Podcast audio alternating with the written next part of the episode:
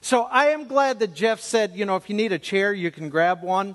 Uh, I was sitting on these seats. Now, we were having a conversation, the we as a, a group of pastors, and the conversation was something like this that, uh, and I don't remember the details, I'm going to give you just real broad generalities, that our American culture reads somewhere at an average of a fifth grade level.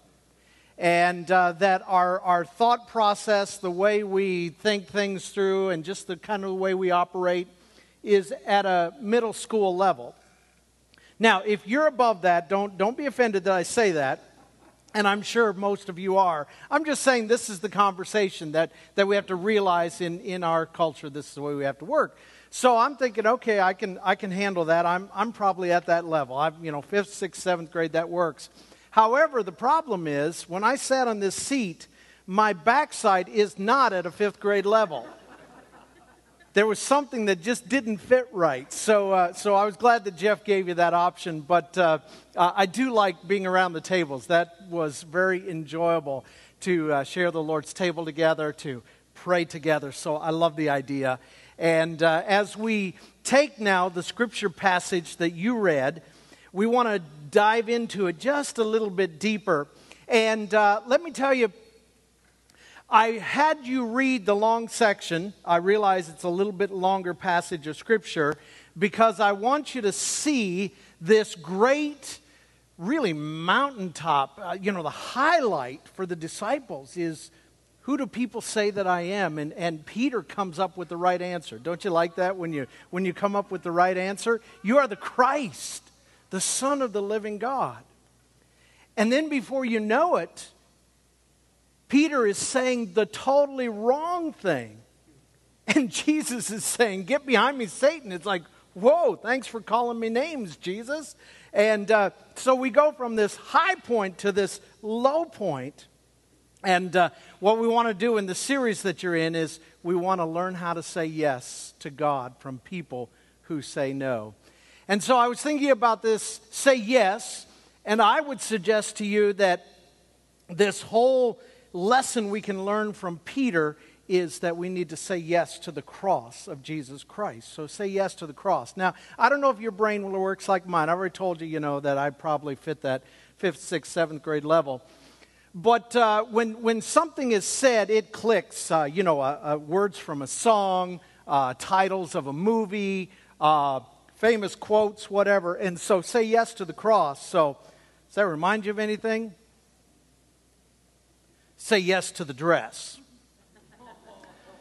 And uh, so, so I thought, okay, I have never watched that show. I've got to go see what it's all about.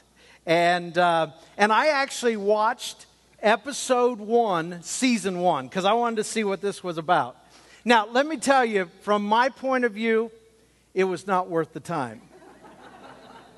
but if you like it, I'm not saying anything because for me, if you're, uh, if you're a fan of Count's Kustoms, you know, car guys, I'm not a car guy, but I love cars. Now, it's the same difference. You start out with a dream, with an idea, you get to it, and it has all kinds of problems, and they have 23 minutes to figure out all the problems so that at the end it comes out with this perfect dress, beautiful bride, or wonderful muscle car that's been totally redesigned. So it's all the same concept. And so that's, that's the issue here. Now, let me tell you about Say Yes to the Dress. Here's what they say. Now, it's in its like 13th or 14th season, so it says this is a new series. Well, it's been around for a while. That brings the viewer into the inner workings of the world's premier bridal salon, Kleinfeld Bridal. Part fashion show, part bridal story, part family therapy.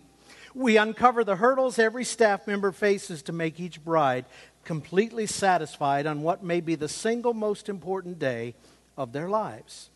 Watch as a team of specialists guide brides through the process of selecting, fitting, altering, and delivering each flawless dress in time for the perfect day. It's not a stress free endeavor, but somehow, by the final fitting, Kleinfeld pulls all of the details together. Ultimately, this series is more than a simple story about a woman searching for the perfect dress, whatever the price. It's about the stories behind the story. The people, the personalities, the craftsmanship, the fine attention to detail, and the lengths to which staff members will go in order to make every girl that walks through the door enter a new stage of life with confidence and joy. Now, men, just a little secret, sometime today say, Honey, that inspired me. Let's sit down and watch Say Yes to the Dress together. Yeah, I, I shaking heads. No way. That's all right. I already told you my opinion of it. But here's why I like these shows. Uh, you pick the you pick the content. You pick the material. Is we start out with this great concept, this dream, and I don't know about you, but I'm a dreamer. I love to dream. And then you say, you know, that's worth pursuing, and you can imagine what the end will be like. But the journey in between, whoa. And that's what Peter had to learn. You are the Christ, the Son of the living God. However, for us to enjoy and to realize the magnificence of that lofty statement, Jesus had to go to the cross, and he invites us to go there too. So that's what we want to take a look at this morning as we look into the text. Now, I do want to do this as we come to this passage of Scripture, it begs the question. So I'm, I'm adding kind of a, a freebie here for you. Maybe because I'm intrigued with you, you say, okay, Mark, never mind, move on. But it intrigues me, so I want to I wanna uh, ask this question.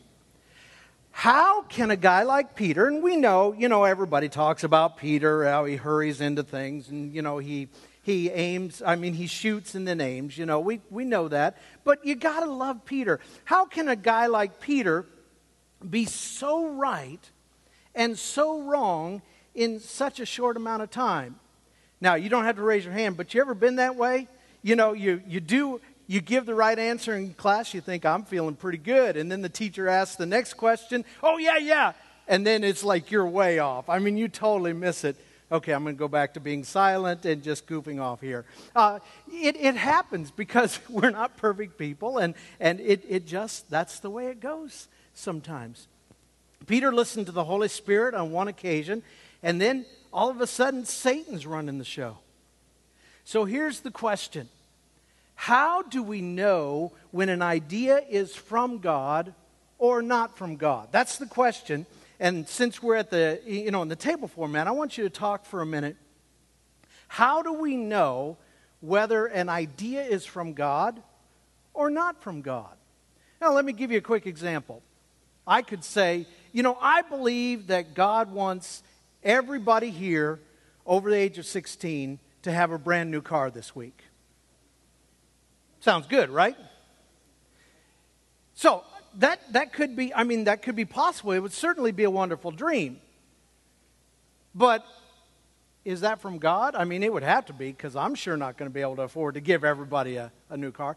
And, and, and, you know, that's kind of, well, you say, Mark, that's crazy. But, uh, you know, how do I know whether I am supposed to go do fill in the blank this week?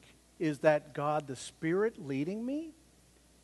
Or is it something else? Maybe even the evil one. So you talk at your table for just a, just a, a short time. Let's talk about that. How do you know? Now, let me also ask you the question, and, and we don't have time or ability to, uh, you know, if, if, we, if we had the ability, I would ask you to tell me about it, uh, but I'm going to frustrate you a little bit. Have you ever had a time, or it could be multiple times, where you, you just knew this is the right thing to do. And you jumped in all, you know, 110% and you went forward and you had the peace of God and you knew it was right. I mean, I know all of us have done the mess up things. We could, we could tell those stories, but I would say there, there's a few times, it's not often, sometimes it seems like God's a little bit silent, but there are those few times in life where you just say, that was God. There is no doubt in my mind. And so you can see on the, on, the, on the PowerPoint three necessary confirmations to know God's leading the Word of God, the Spirit of God, and the people of God. Now, I did do one mistake. If I was going to go back and redo my PowerPoint this morning, I would need to invert the, the triangle a little bit. at the top is the Word of God and the Spirit of God because they are perfect. We never have to doubt is the Word of God telling me truth? It always tells us truth. We never have to doubt is the Spirit of God telling me truth? It always tells us truth. Now, the people of God, we are in process and we're not quite perfect. But it is amazing how God, through the Word and through His Spirit, uses many times the people of God to confirm. In fact, the body of Christ is that final testing ground. And we need to learn to trust one another, and we should trust one another to help us to take the Word of God and the leading of the Spirit of God and to bring it to a confirmation point in the, in the body of Christ. So that's why, you know, uh, Dave and Jeff, they're, they're almost perfect. I mean, I mean, they are right up there. And, and the elders, uh, you know, Bob Stouffer, the elders and Jeff, they, they're, they're just a little bit. They're not quite as good as Dave and Jeff, but I mean, they're, they're almost there. But then when the, when the body of Christ says, yeah, our elders, our pastors, they're, they're leading us in what the Spirit of God and what the Word of God is telling us to do, and you say, we're on target. Let's go.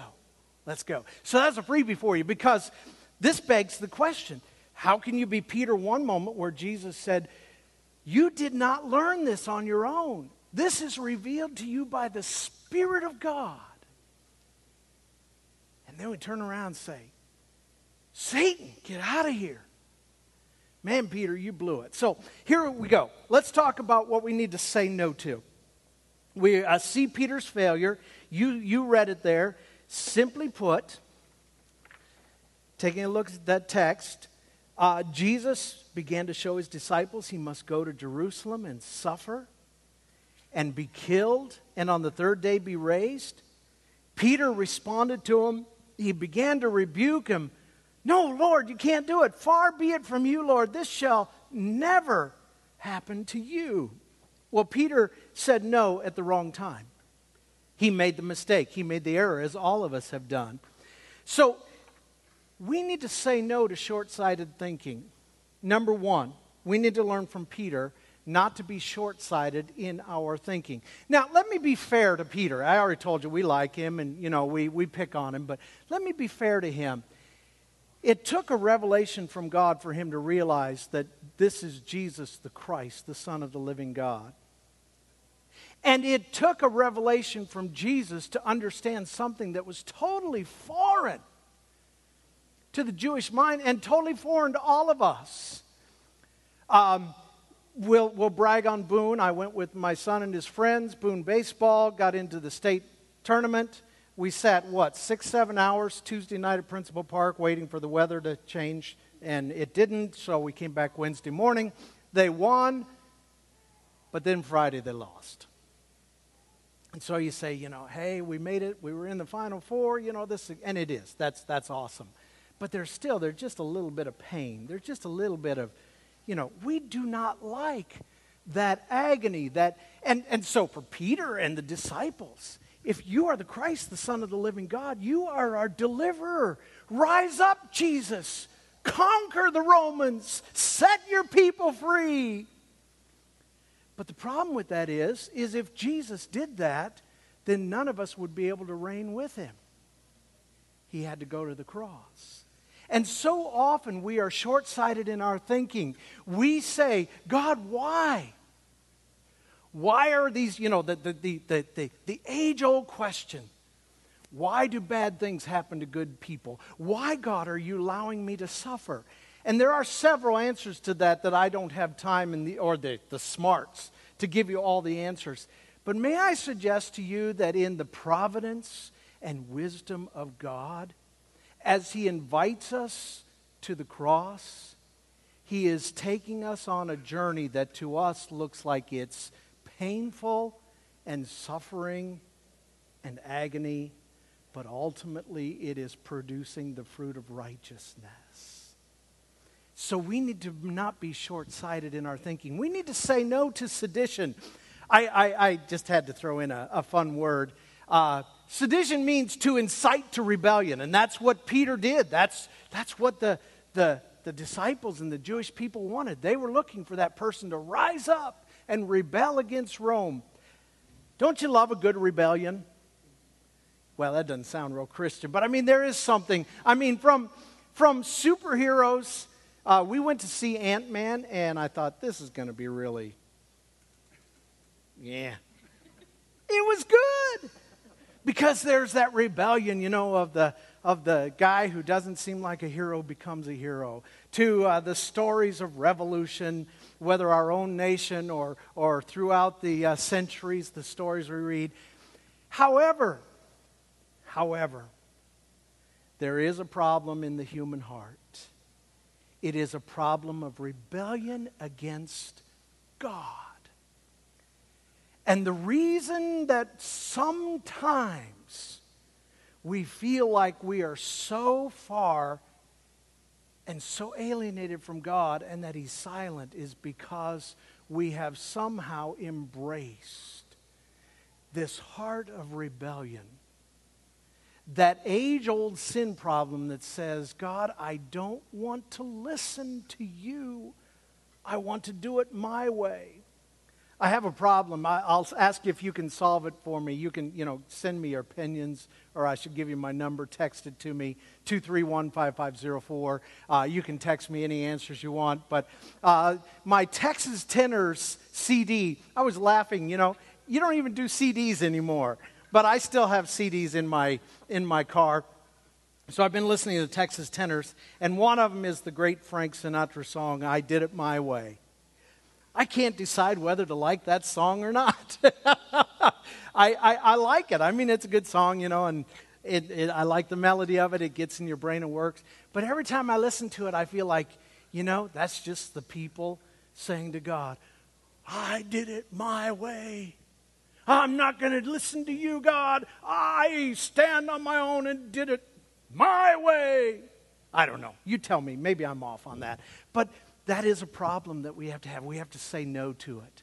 We have to submit ourselves, humble ourselves to the rule and reign of God in our hearts. Third, not only do we need to say no to, uh, to short sighted thinking, to sedition, but we need to say no to Satan. Um, it is fascinating to me that Jesus would say, Get behind me, Satan. And one of the reasons he did that is, and these are people as smarter than me suggest this, I say, you know, they're right. Is when Jesus heard Peter, no, Lord, you can't do it. No way, that's not going to happen to you. It took Jesus way back to the desert and to the temptations when Satan said, Cast yourself down and the angels will pick you up. And turn these stones into bread. Jesus knew very much what it was to have the lies of Satan thrown in his face. And he knew to do exactly what we must do. We must say no.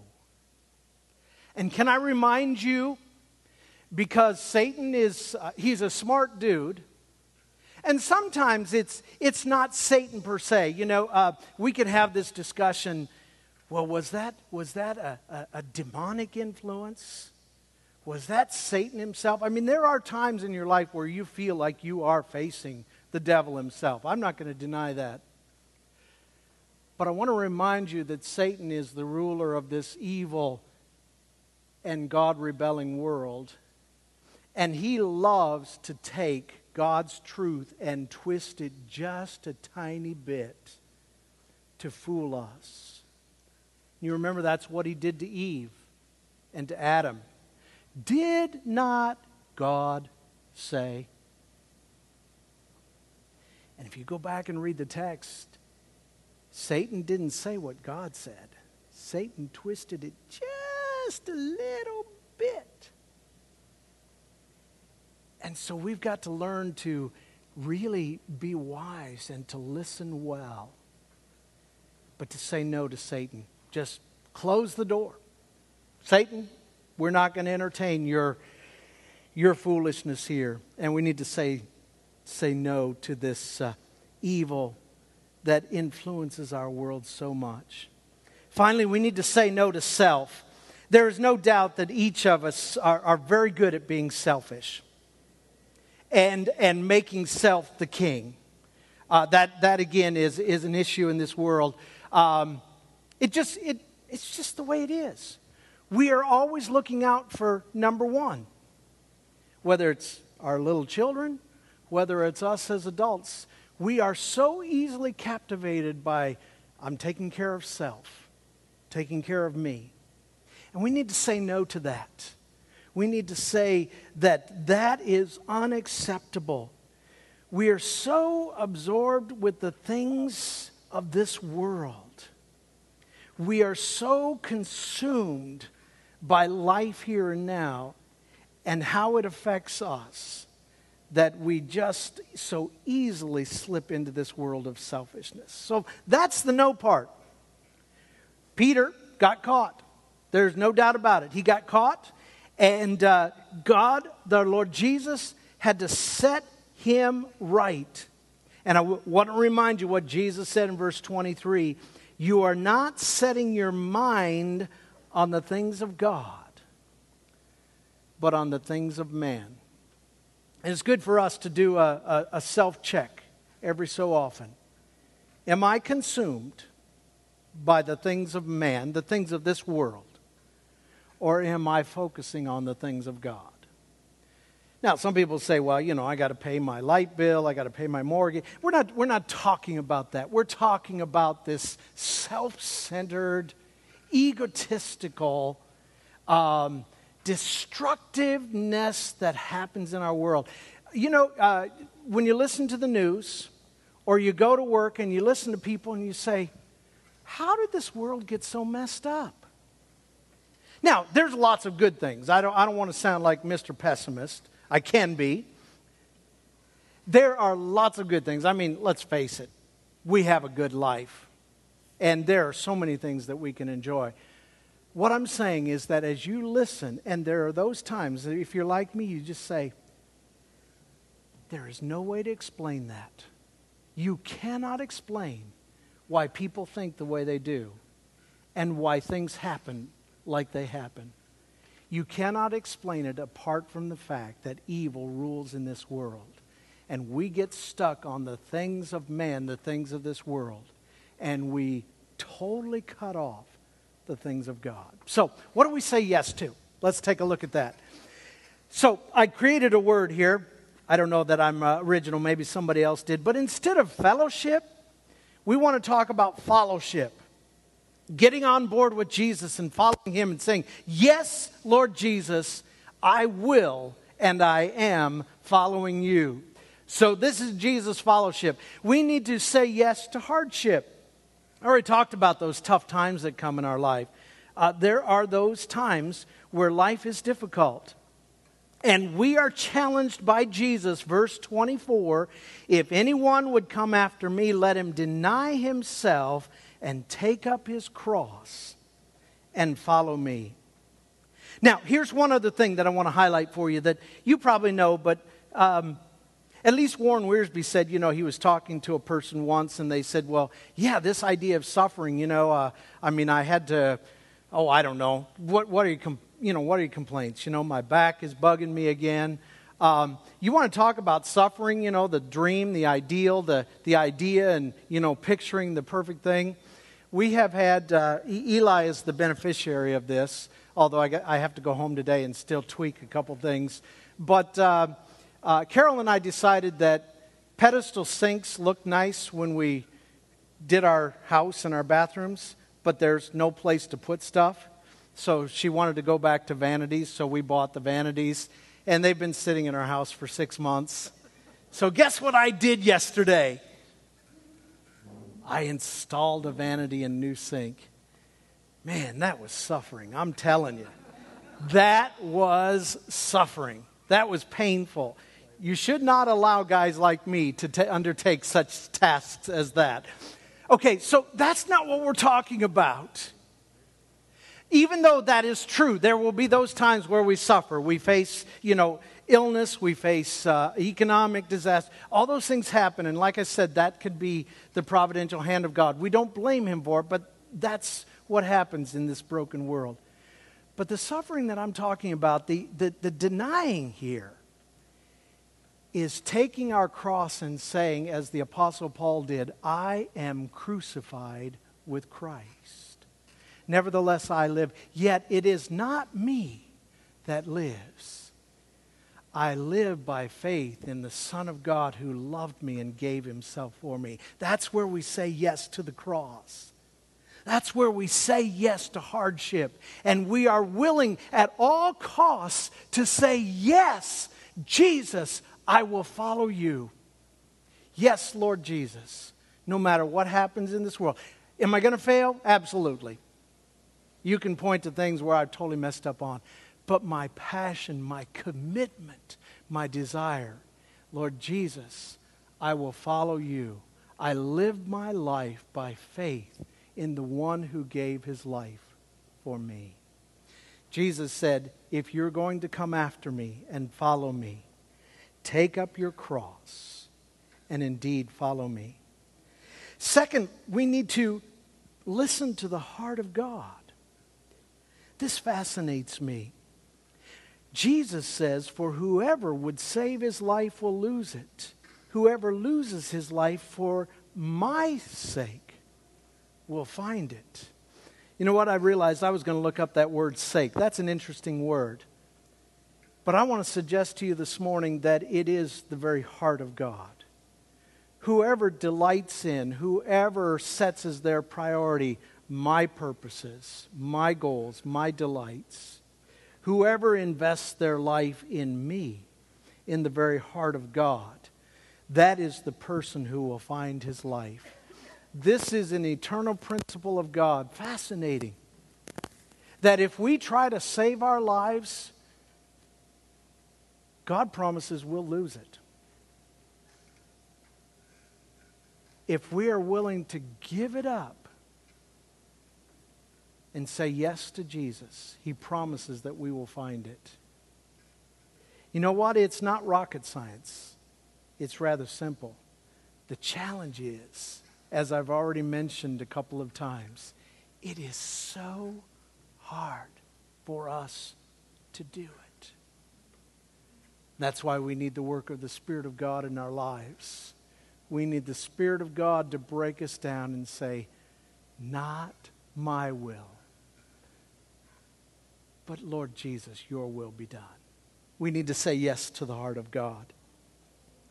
Third, we need to say yes to the the heavenly life or the eternal life or the forever life. Not just this world, not just this earth, but that which God has for us, which is far, far better. What will it profit a man if he gains the whole world and forfeits his soul?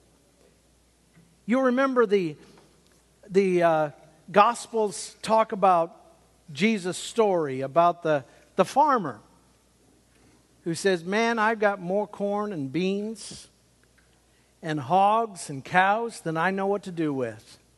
Look at me, how important I am. Is this not amazing how good I am? You know what? I got to tear down those silos. I got to tear down that barn. And you know, you drive around central Iowa, and that's kind of, I'm not saying people have this attitude. I say, I'm always amazed at these, you know, bigger and bigger and gigantic, ginormous storage things. I mean, used to be, I don't know, back in the 100 years ago, they built these big old silos, and those are amazing. You know, when you drive through Iowa, you know, uh, when you go to New York City, you look for the Statue of Liberty and the Freedom Tower. When you drive through Iowa, you look for the water tower and the church steeple and the, and the uh, co op building. That's the Iowa skyline. And it's beautiful. I love it. But now, you know, they're not just building them tall, they're building massive, I mean, football fields worth of, of stuff. Anyway, I got sidetracked on that. Um, so, anyway, the, uh, the farmer said, Look at me, I am rich. And he tears it all down and he builds bigger. And that night, God comes to him and says, You're a fool. Your life's over tonight.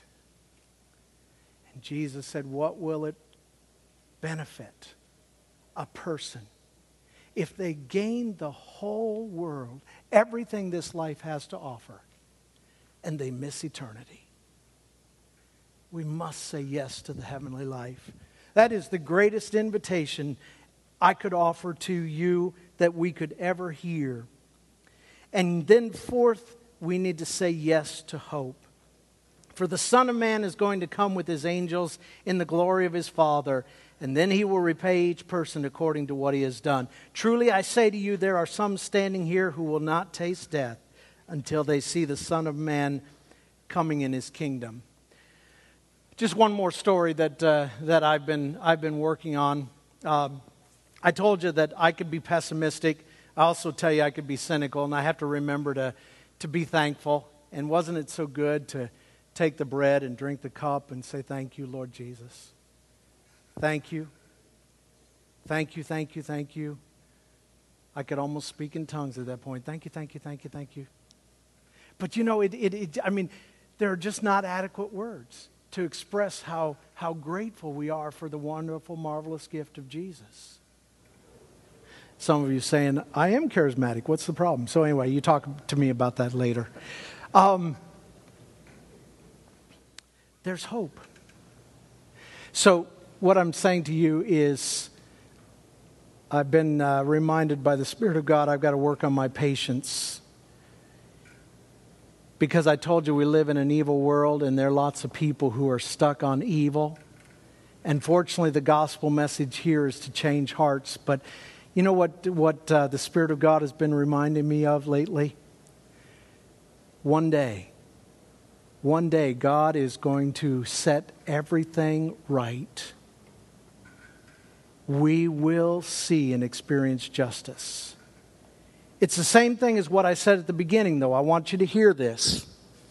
That if Jesus would have established his kingdom there when Peter said, You are the Christ, the Son of the living God, we wouldn't have been qualified to be a part of it. We would have missed out because we were lost in our sins and we are alienated from God. I am so glad that God is so patient and offering us the gift of life so that when that someday comes, I won't miss out. But God will set everything right, and it will be a glorious world. Our Lord Jesus will rule and reign in righteousness. In the meantime, let's help lots of people invite Jesus and become a part of that glorious kingdom to come. That's where we need to say yes. So the invitation is simple this morning. I was thinking of a favorite psalm of mine Teach me your way, O Lord. I will walk in your truth. Unite my heart to fear your name, to make that commitment to our Lord Jesus Christ. Whether it's the first time to say, as Dave said, maybe there's somebody here you're exploring this whole idea of Jesus and what it means to follow him. Maybe I could encourage you as the Spirit of God works in your heart that you would say, you know what? That's starting to make sense. I understand why this world is so messed up, and I believe there is a better answer. I believe that Jesus is the way, the truth, and the life. Or whether there are those of us who we've been following Jesus for a short time or a long time you know what, Dave? I have to apologize. I forgot the trans- transformation slide. But anyway, that's what you're talking about here the transformation, that journey of becoming more and more like Jesus. And we say yes to the cross. Lord Jesus, today I am going to walk the way of the cross. Not my own way, but the way of the cross. The Apostle Paul says it in Philippians this way Whatever gain I had, I counted as loss for the sake of Christ. Indeed, I count everything as loss because of the surpassing worth of knowing Christ Jesus my Lord. For his sake I have suffered the loss of all things and count them as rubbish, in order that I may gain Christ and be found in him, not having a righteousness of my own that comes from the law, but that which comes through faith in Christ, the righteousness from God that depends on faith. And here it is that I may know him and the power of his resurrection and may share his sufferings, becoming like him in his death, so that I may attain resurrection life. Amen.